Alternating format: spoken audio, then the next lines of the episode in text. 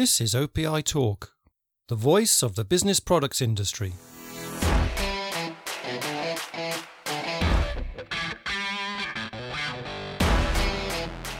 Hello and welcome to this episode of OPI Talk. I'm your host, Andy Braithwaite, and today it's something of an end of year special, if I can call it that. I'm joined today by my colleagues at OPI, CEO Steve Hilliard editor Heike Dieckmann, and deputy editor Michelle Sturman. Hello, everybody.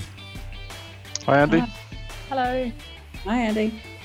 And we're going to spend the next 20 minutes or so looking at some of the major stories and developments in the business products world over the past 12 months. Now, obviously, 2020 is going to go down as the year when COVID 19 swept around the world, causing unprecedented lockdowns, breakdowns in the supply chain, and huge economic upheaval. Now, let's just say it has been a challenging year for pretty much everybody, but one I think where you know we've also seen a lot of resilience, the ability to act quickly and adapt to new trends. Now, Heike, I know that you've been impressed by what some of the vendors have done. I have been, yes. I guess pivot is the word that we either all love or hate. But it's not just the fact that a lot of vendors moved away from their typical ranges, but also the speed with which they've done that. If you take Deflecto in the US, for instance, it launched over 100 new products between April and September this year, all COVID related. I think that's astonishing. I spoke to the global VP of product management and marketing recently, and she told me that the team was able to go from new product design to prototype in three weeks. That's impressive, surely. Or there's German vendor Durable. That's a good example of a company that stepped completely out of its comfort zone. It even reconfigured part of its manufacturing facilities, and very quickly so, so it could make a range of PPE. But these two vendors aside, there are loads more examples of companies, manufacturers or otherwise, that have been similar in their sort of positive approach and execution. And huge credit to them all. Yeah, sure. I mean, I've got some exam- examples from some some of the some of the resellers as well. I, mean, I can remember speaking to uh, Dolph Westerbos and Isabel and uh, Peter Walters from Staples Solutions in Europe earlier this year, and they managed to onboard loads of vendors in uh, record time to launch their Plan C initiative that launched before before the end of May. That was uh, that was a pretty good feat there. And then I remember speaking to Scott Zintz from Epic Business Essentials, which is part of the independent suppliers group in the US, and they did a great job sourcing PPE products for their members when they really needed them. So it just shows what can be achieved when the, when there's a real need. Anybody else want to chip in there? I think Michelle, perhaps. Yeah, sure. I'd just like to say kudos to the entire industry.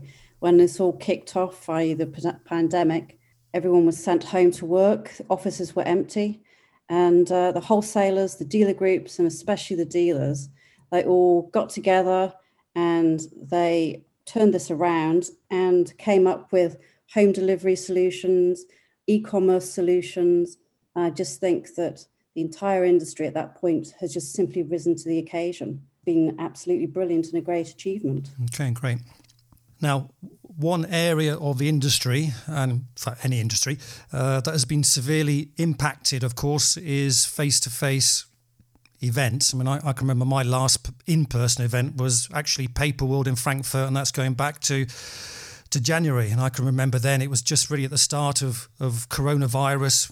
We really didn't understand what, what that word meant at the time. And there were, I think, some Chinese suppliers who didn't attend. We certainly didn't have, didn't have any inkling of what uh, what was coming coming next. And I think, as I reported last week in, in a news story, I'm not even sure that you know Paper World 2021 in its slimmed down version in, in April is even going to going to take place as a live event either. You know, St- Steve, if I can turn to you, obviously events is a big part of the OPI you know, value add proposition, and you know, like anyone else, we haven't been Im- immune to to what's happened in the world over, over the past few months, um, you know, adapting to things like Zoom and virtual events. And sort of a good example for us was the OPI European Forum Online, which took place last month. I mean, how, how challenging was that to put together?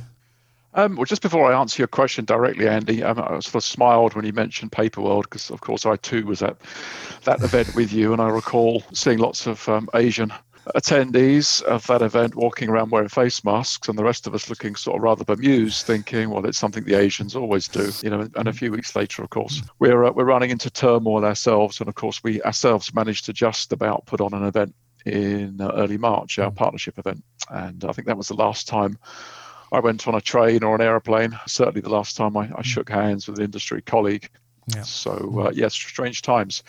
Certainly, as we went through the pandemic, the the desire for our industry to to get together to discuss the many many different challenges and indeed opportunities that have occurred this year was pretty great um, and we were a bit slow to come around to the idea of putting on uh, an online event for the very reason that they're very difficult to recreate a physical Uh, and a successful format in a, in a digital environment. But with the encouragement of the industry, you know, we did we did do that. It, it wasn't challenging to put together per, per se, although the, probably the most challenging part was to actually boil down pages and pages and pages of notes we took from talking to the industry colleagues to decide what it was we were going to talk about and then find a way of compressing that into a few hours because of course we all have zoom fatigue and uh, we're teams out. And, and also people are still very very busy. Yeah we seem to forget. We are still you know, in many cases in the middle of a business crisis that most of us have never ever faced before. And we wanted to avoid the whole talking head syndrome of having lots of, uh, you know, death by PowerPoint type mm-hmm. presentations. The, the platform we chose, I think you know, we kind of pulled it off. It was uh, an opportunity for us to engage with a new audience as well. Uh, probably the most challenging thing of all was that because you don't have to book a flight or uh, book a hotel, um, you could book at the last minute. So I think 50% of our attendees booked in the last 48 hours before the event. Um, if you were running a physical event, that would be giving you kittens. Um, but uh, as it was online, it, it, wasn't so bad. So, yeah, it was an enjoyable experience, one that I'm sure we shall be going through again at some point in the not too distant future. Yeah, and looking at the, the feedback that we've we've got, uh, it was very well received absolutely astonishing feedback. Yeah, uh, and having run events for 26 years, I can hand on heart say that that was the best feedback we've had for any event that we've ever ever put together. So, thanks to everyone who did attend. What was especially gratifying um, was the number of new people that because the price uh, obstruction had been removed. Um, it was a lot more affordable, and so many new attendees and uh, customers you know, commented on, you know, what a great event. I can't believe I haven't been to a forum before. So hopefully when we get back, and we will get back to doing mm. physical events, those people will will follow us and uh, we'll get a chance to thank them for their attendance sort of properly face to face. Okay, good stuff. Any, anything you can say yet about next year's calendar? we obviously you do as well and your colleagues keep an eye on what's happening with other wider industry events. And you know we try to fit in. As it looks at the moment i think it's unlikely that our partnership event which is scheduled for march in amsterdam will take place. That's more likely to be the very end of q2 but i'm, I'm very very hopeful that that event will will happen in a physical sense. Our next uh, conference will be in the global forum. I suspect what we'll do there is run a virtual global forum as we did with the european forum and maybe postpone that physical date which was scheduled for March. Uh, sorry, correction, May. We'll push that back to uh, to later in the year, maybe the autumn, fall, as the Americans would say. As for the European Forum, quite frankly, no idea at the moment. It's uh, yeah, it's kind of impossible to, to forecast, and we're already seeing 2021 dates being postponed and or actually indefinitely cancelled. So mm. we'll just keep a watching brief. Yeah. Okay. You mentioned Zoom fatigue earlier on, and uh, you know, as we probably all know and experience, some of these visual uh, virtual events can be a bit hit and miss. I just wanted to, to mention a couple that I've I've attended in in the past few months. I I was quite impressed with. The first the first one of those was the Amazon Business ABX conference in October. I mean that was very slick and a, a very good level of uh, participants taking taking place in that. And I think that just really showed how Amazon is continuing to focus on the customer first through all this. And the other the other point I wanted to, to say was it just really showed how end users have, have turned to Amazon during the pandemic. And uh, if you do a search on the OPI.net website for ABX, you'll see there's a there's an article and uh, a, a, podcast from from that event, which I think are quite revealing. But uh, but I would say that. Um, and the other the other one is the Adveo World event, which took place uh, a few weeks ago. From that's the Adveo, the, the wholesaler and dealer group uh, based in in France you know, things struck me there that they'd really worked with their vendors. I think they'd they'd put together something like 72 hours of specially made videos with all the vendors coming into the Adveo uh, headquarters to, to film those.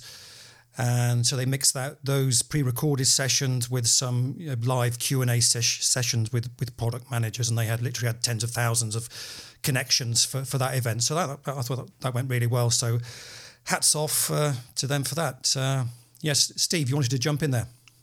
Yeah, just um, it, it's just kind of interesting how people have adapted uh, to use Heike's word or the word of the of the of the year pivot. Uh, people have pivoted towards using this technology, and uh, I remember a conversation with Steve Howarth um, a couple of months ago, and he said, you know, we all just made this rapid transition to use technologies which, quite frankly, have been been around for quite some time. You know, we've mm. had Zoom and Skype for Business and many other sorts of platforms for quite some time. Yet we were all very very reticent to use it. Um, but when we were shoved and pushed, we we uh, we dived in and embraced it. And he did question. I also you know, echo that. What other technologies are out there that perhaps will come to the mm. fore in 2021? And when we do this podcast in 12 months from now, you know, is there something else that we will have come to the fore that we hadn't anticipated at this very moment? Yeah. Okay. Interesting point.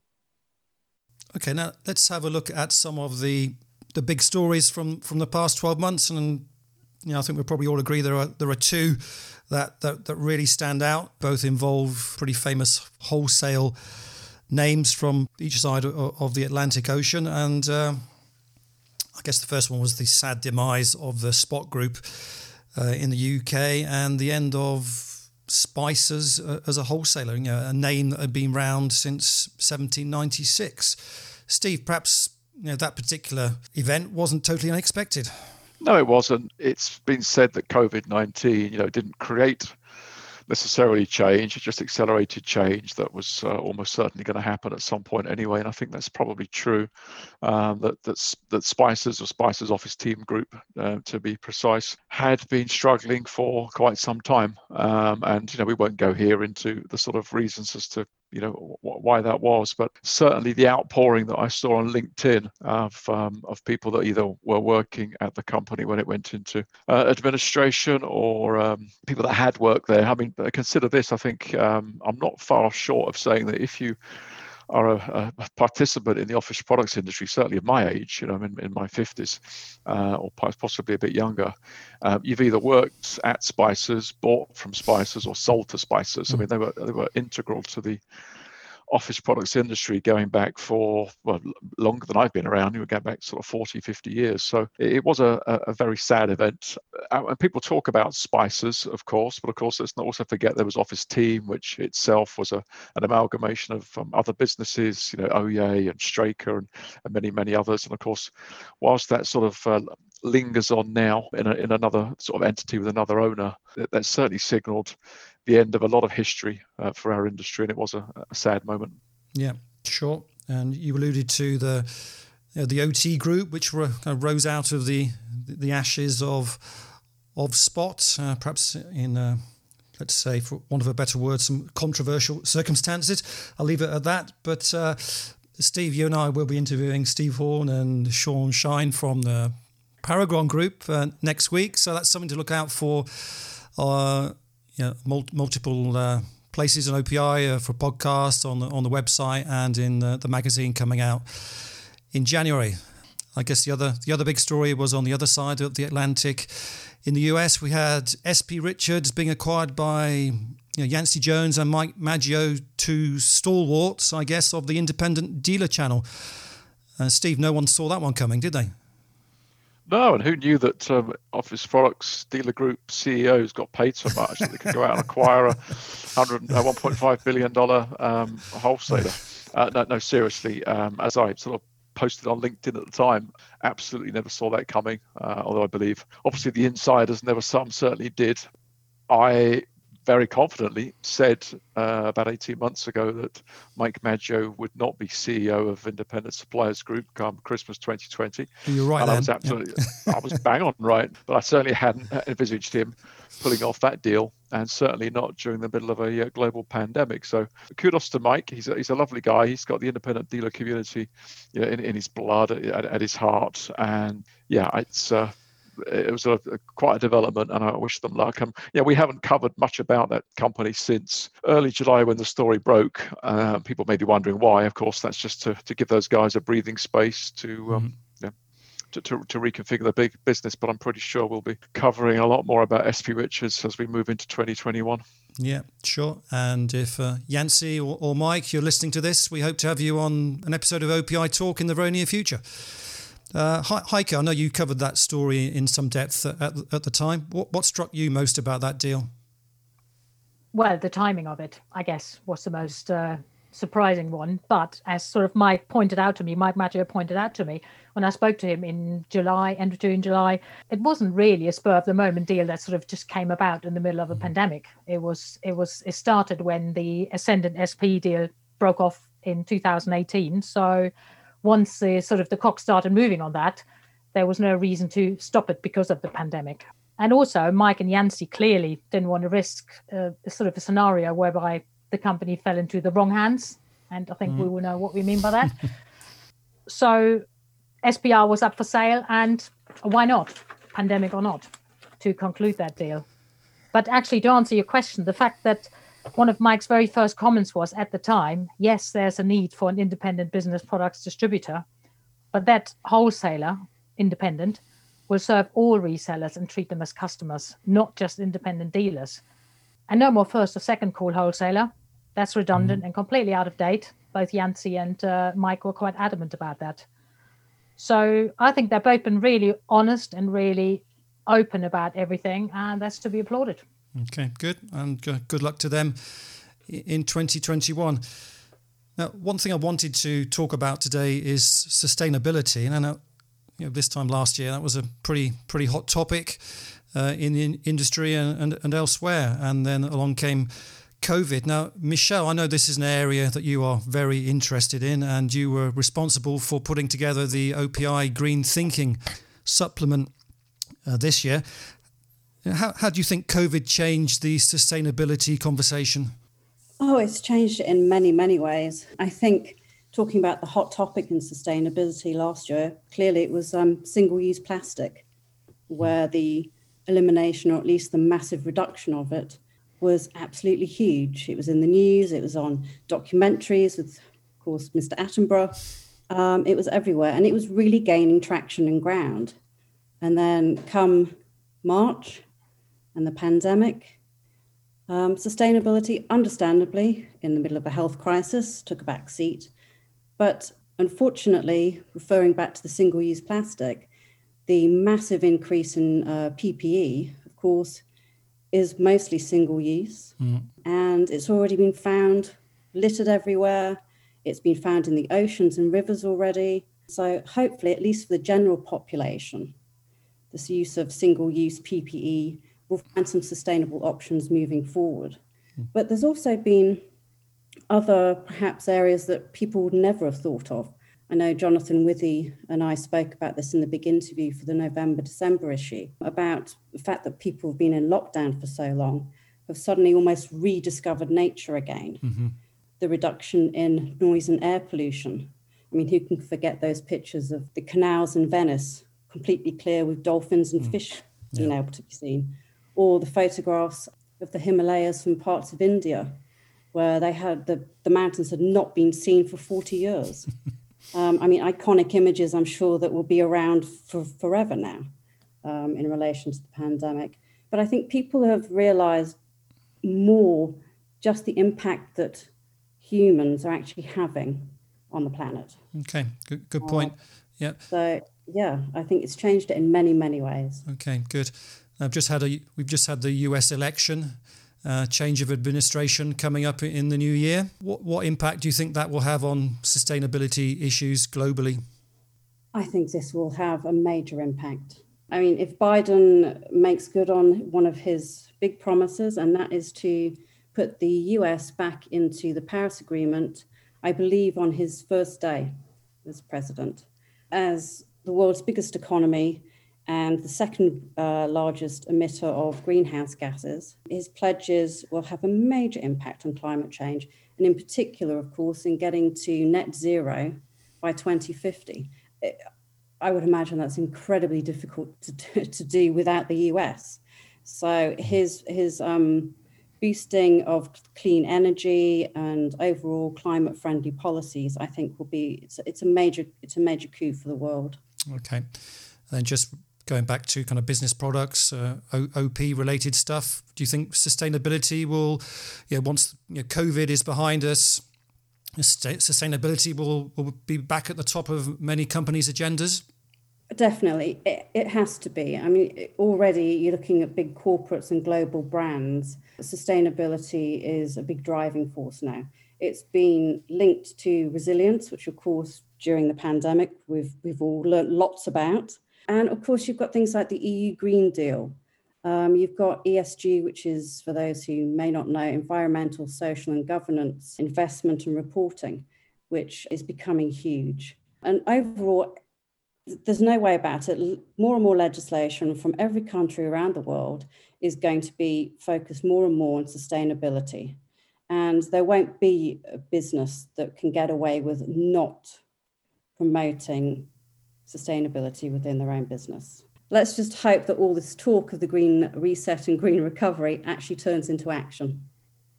Okay. All right. Thanks, Michelle. Time, unfortunately, is marching on. Uh, wanted to finish this podcast by just asking everyone to you know, polish off your crystal balls and try and predict what we're going to see in the business products world in 2021. And that could be a specific event if you want to go out on a limb with something like that, or a, a trend that's going to have a major influence on a particular channel or the industry as a whole. I mean, I'll, I'll kick things off. If you like, I'm going to stick my neck out and say that we're going to see a transaction in Western Europe that will consolidate the office supplies retail space. And I don't want to be too specific or give any particular names on that one, but my guess is that might involve some companies based in Germany, France, and the Benelux region. And I'll leave it like that. That's just a purely an educated guess, and I don't have any insider information on that. But uh, watch out, perhaps for some something something there. I'll pick on someone to go next. Michelle, what do you reckon? Oh, I think the biggest trend that will directly affect our industry has got to be remote working.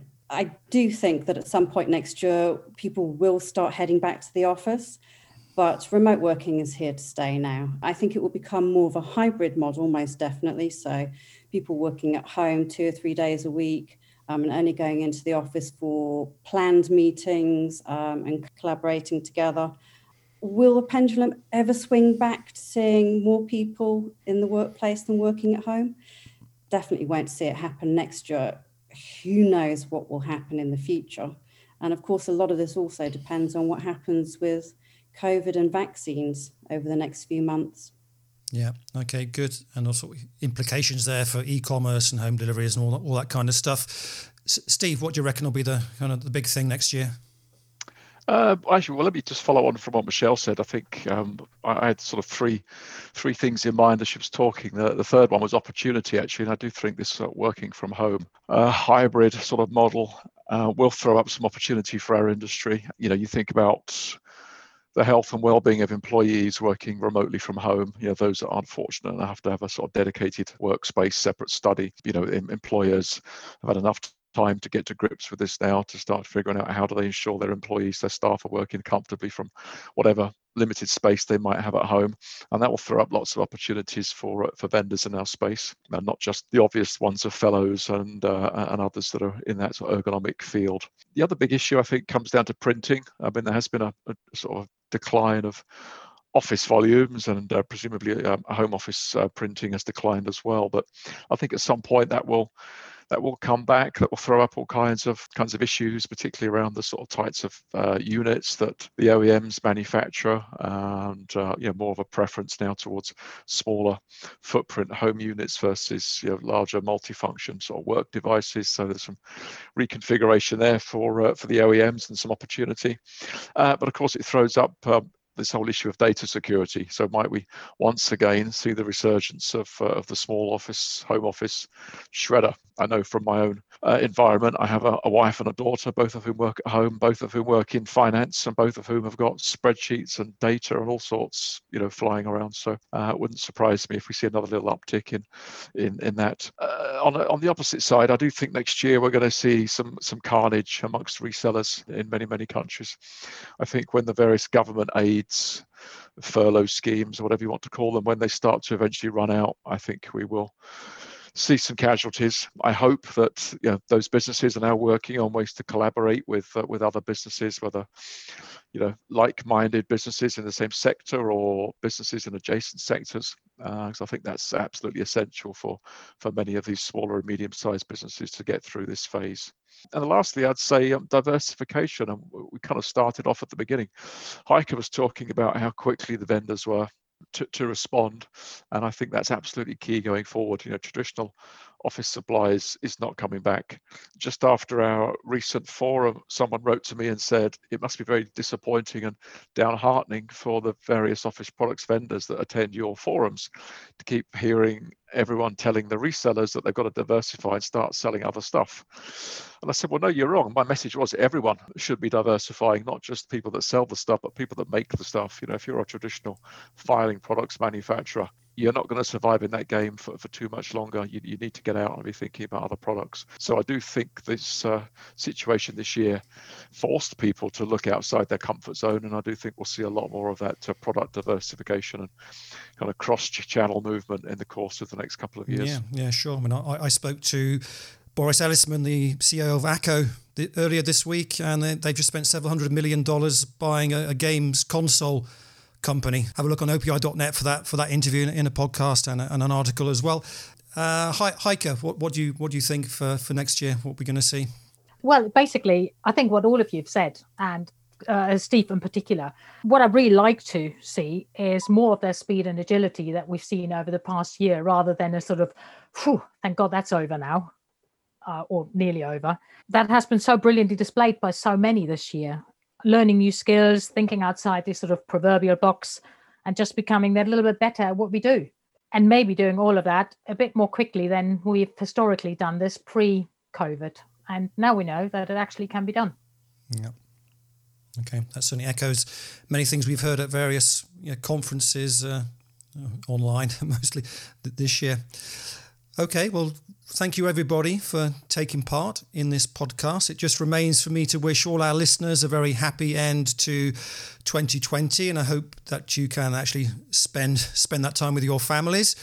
And here's to a COVID-free and successful 2021 for everybody. Okay, thanks everyone for taking part. Thanks, Andy. Thank you. Thanks, Andy. Thank you for listening to OPI Talk. Find us at opi.net for all the latest news and analysis from the business products world. You can download our app from the App Store or Google Play. Just search for OPI Magazine.